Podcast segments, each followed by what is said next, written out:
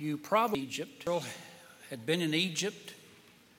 They had been in bondage in Egypt, slaves for uh, over 400 years. And you remember in Genesis, they had went to Egypt because Joseph, one of the children of Israel, had uh, been sold into slavery down there, and he became next to Pharaoh. He, he got to be in charge. And so all the rest of the family ultimately moved down there, and over 400 years, they had turned into hundreds of thousands of people. So God now sends Moses to get them out of this bondage. Egypt had made them into slaves. But Pharaoh, who had never heard of Joseph, uh, wouldn't let them go. Those who don't know their history are going to condemn to repeat it. So Pharaoh wouldn't let him go, and so God sent 10 plagues to convince him. You remember these? He turned the Nile into blood, turned the dust into insects, sent frogs, locusts, hail that destroyed their crops. But Pharaoh wouldn't do it. Finally, the 10th plague was the threat that God would kill the firstborn son of everyone who didn't have the blood on the doorpost. Now, they didn't believe it. The Egyptians didn't believe what Moses said. And he wasn't afraid of God because he himself had been killing Jewish babies. Remember in, when you first opened the book of Exodus, there's Pharaoh killing the, the firstborn sons of the Jews. So God says, I'm going to bring this final judgment, but you can be delivered out of it. You can take a lamb, and on the 14th day of the month, kill that lamb and put its blood on the lintel above the door and the side post of the door.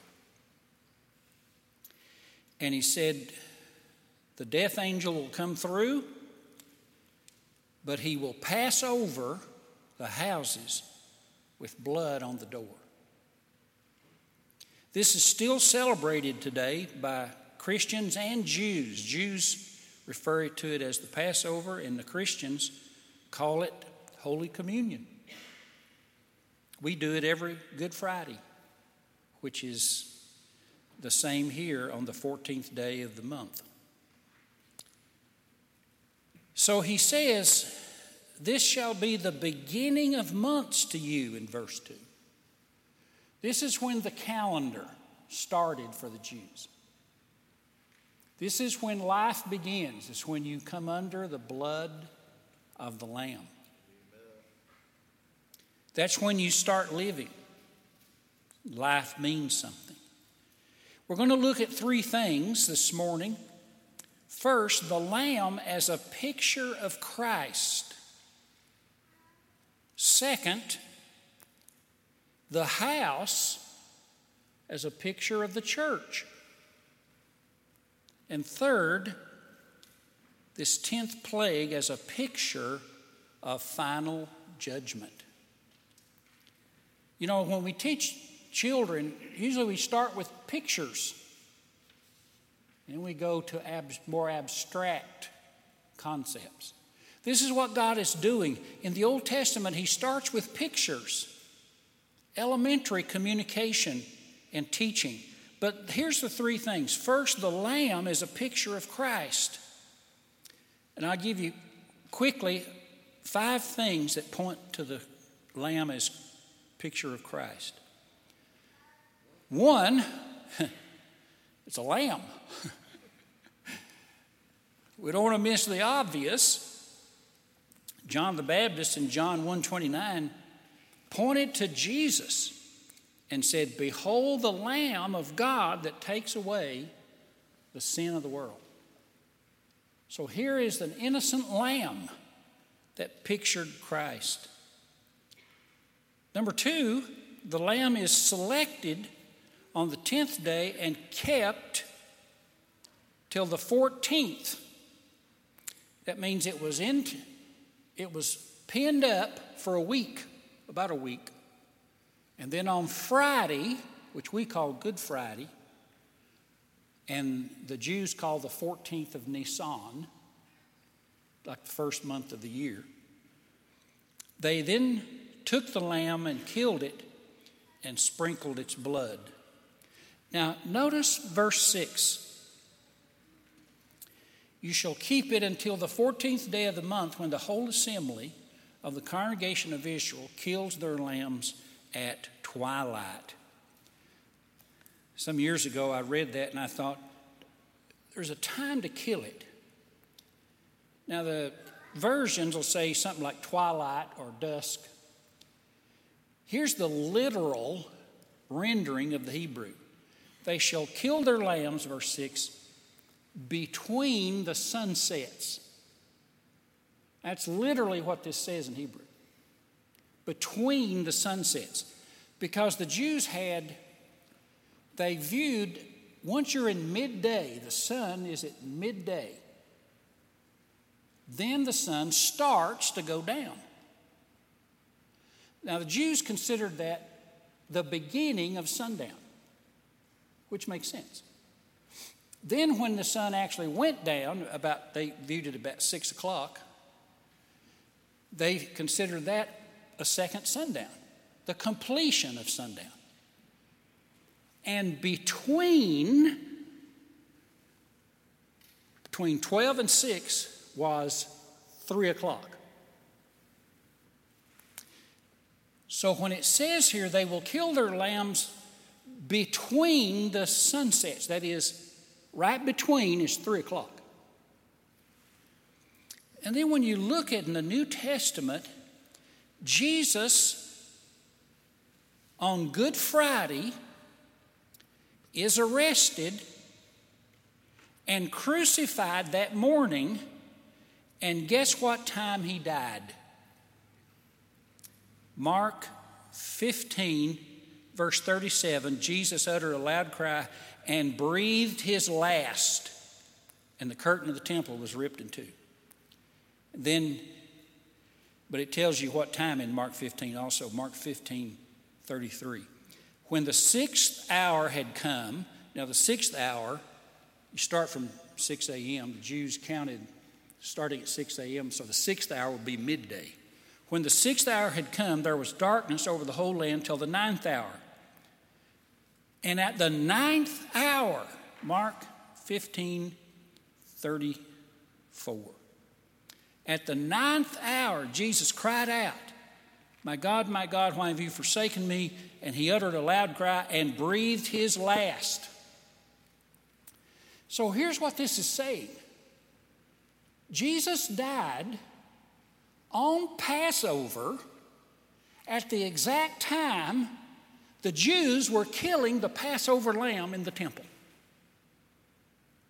The exact day, at the exact time, Jesus was crucified on the cross. Now that this is a picture that is incredible in its detail.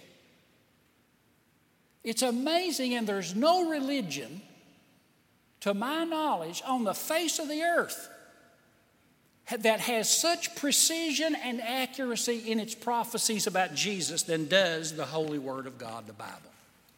I don't know of anything.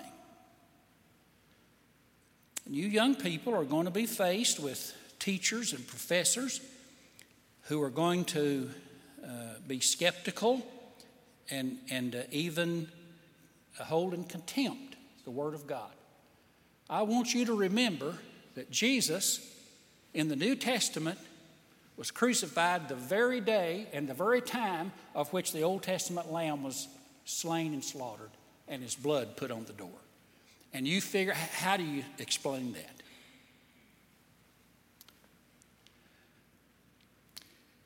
Here's another thing about the lamb picturing Jesus. It was a male without blemish. Look at verse 5. Your lamb shall be without blemish, a male that's a year old. It shall be a lamb without any spots. There couldn't be any de, uh, defaults, couldn't be any faults with it, any spots on it.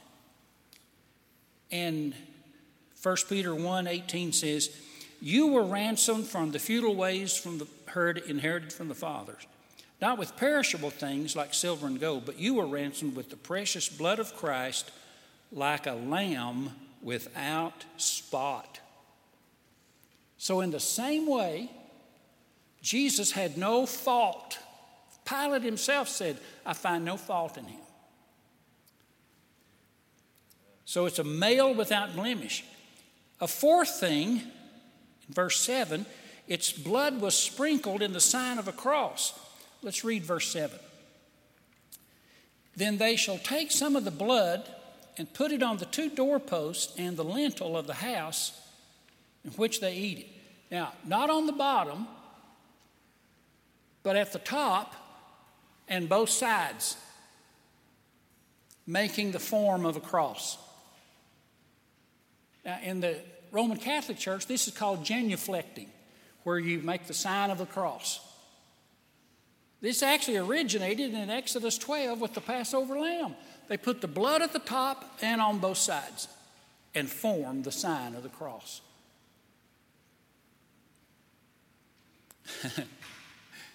so you got Jews genuflecting before the Catholic Church was even in existence.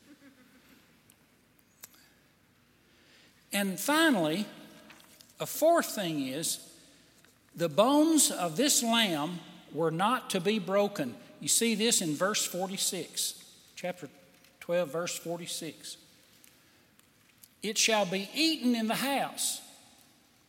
You shall not take any of the flesh outside the house. You shall not break any of its bones. Now, why does he add that? Who's going to break the bones? He adds that because in the New Testament, when they crucified people, they often would break their bones because crucifixion might take three or four days for you to die, so they break their bones so they can't push themselves up for breath. Once you break the bones, you die. So the Roman soldiers went to break the bones of these criminals, and they came to Jesus, and it says they saw he was already dead. So in John 19, says, John said, I saw this, John 19, 35 and 36. I bore witness, so I know I'm telling the truth, but I'm telling you so you'd believe they broke not his bones, as the scripture said. Jesus was the Lamb, a perfect picture of the Lamb of Exodus 12. It was like a prophecy of the coming Messiah, so they would recognize him and John did. I see him as the lamb of Passover. And it's interesting that at that very moment they were killing the Passover lambs. But God's Passover lamb was on the outside of Jerusalem. Now, it's interesting to see what the Jews say about this Passover lamb in Exodus 12 and how it's fulfilled in Christ. See, they don't take the New Testament, so, and, and uh, uh, some of you have probably heard of Dennis Prager. He's a Jewish commentator and radio personality. I love this guy, Dennis Prager. He's not a Christian, but he's, he's a scholar. And when he reads Exodus 12, he says that the rabbis teach that the purpose of the lamb was not to predict the coming Messiah's death, but that it would teach the Israelites, the Jews, to delay gratification because they had to wait for, uh, from 10th day to the 14th day to eat. And I thought, you know, brother, I love you, but that's just weird. Here's what another Jew said, the Apostle Paul, 1 Corinthians 5 7 Christ, our Passover lamb, has been sacrificed for us, so let us celebrate the feast. What a difference when you pick up the New Testament gospel that's about Jesus. We celebrate. The Jews have a diet.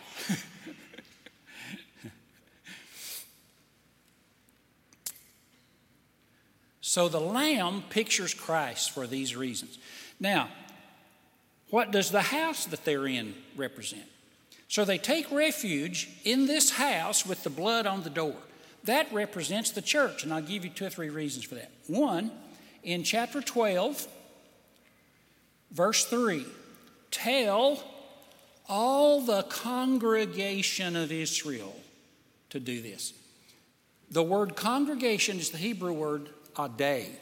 It's the first time this word is used in the Old Testament.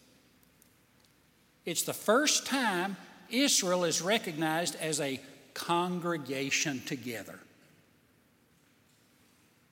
And what, the, what Moses is giving us here is for the first time a picture of the congregation of God, the, the church of the Lord Jesus Christ.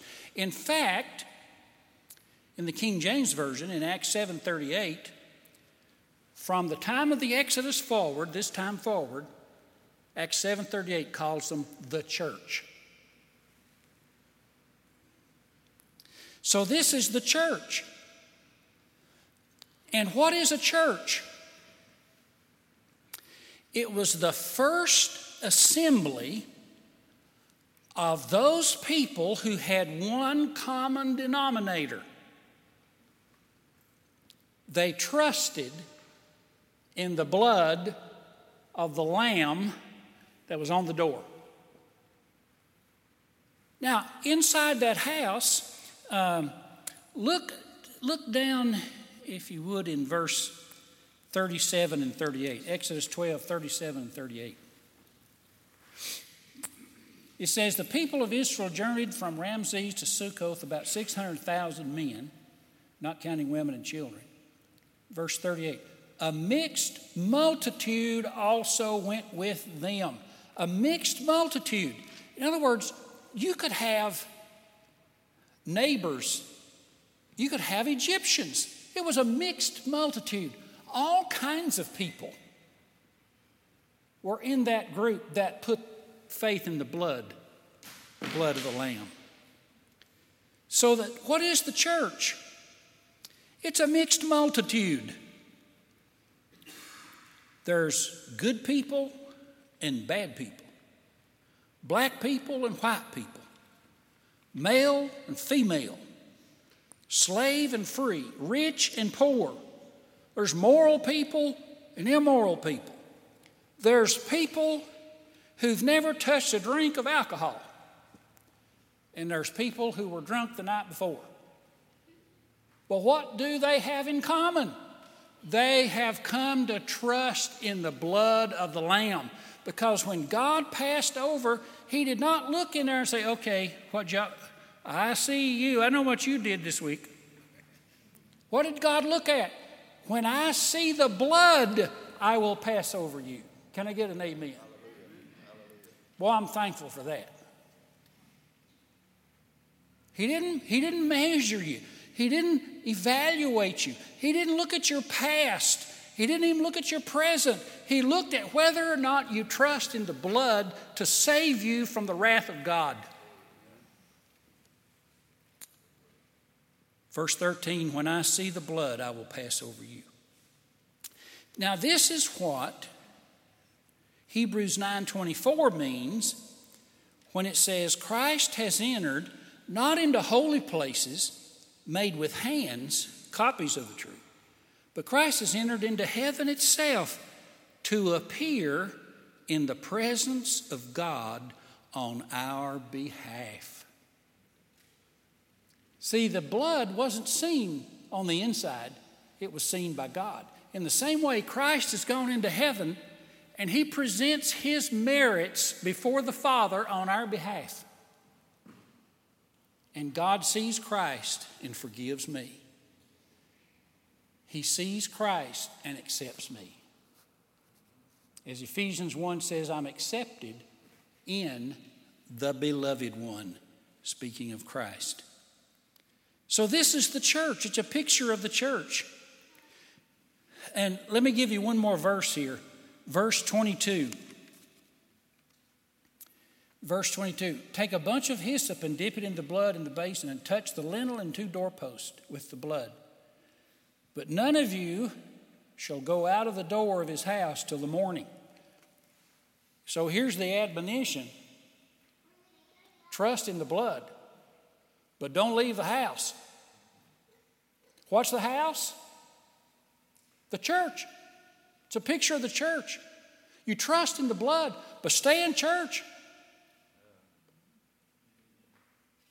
You say, I know, but I've had bad experiences in the church. Let me tell you something about bad experiences. If you think you can have bad experiences in church, wait till you go outside the church and face the destroyer who's walking up and down the hallways, and walking up and down the byways of Egypt, killing all those who aren't trusting in the blood. When you trust in the blood, you go into the house. It's important to see that those two go together. So God says, don't leave the house. It's not safe.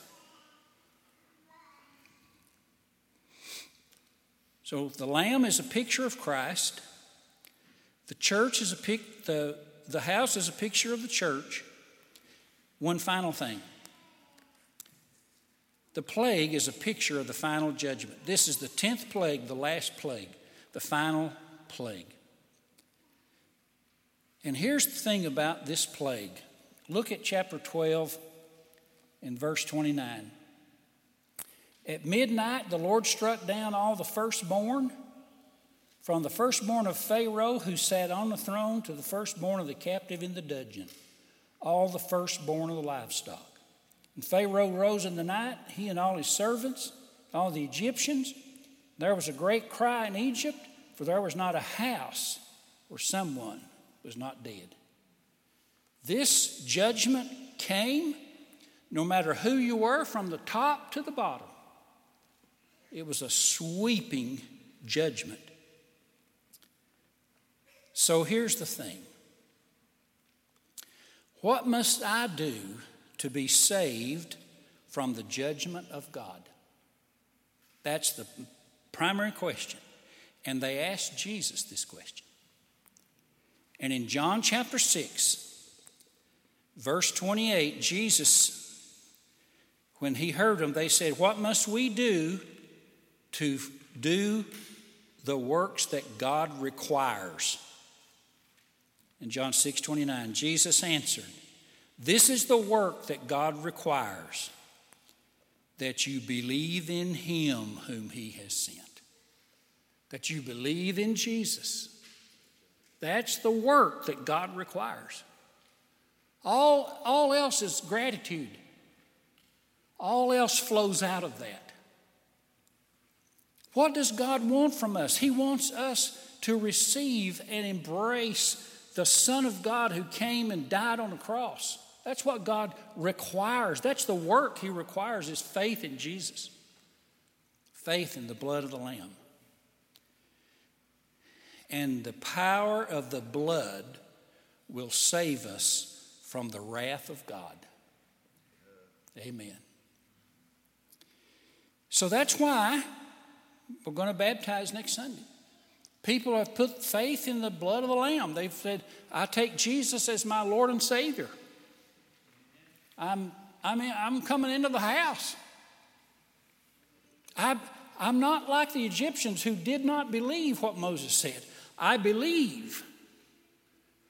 And so we're going to baptize next Sunday morning. If you have not been baptized, I hope you will join us next Sunday.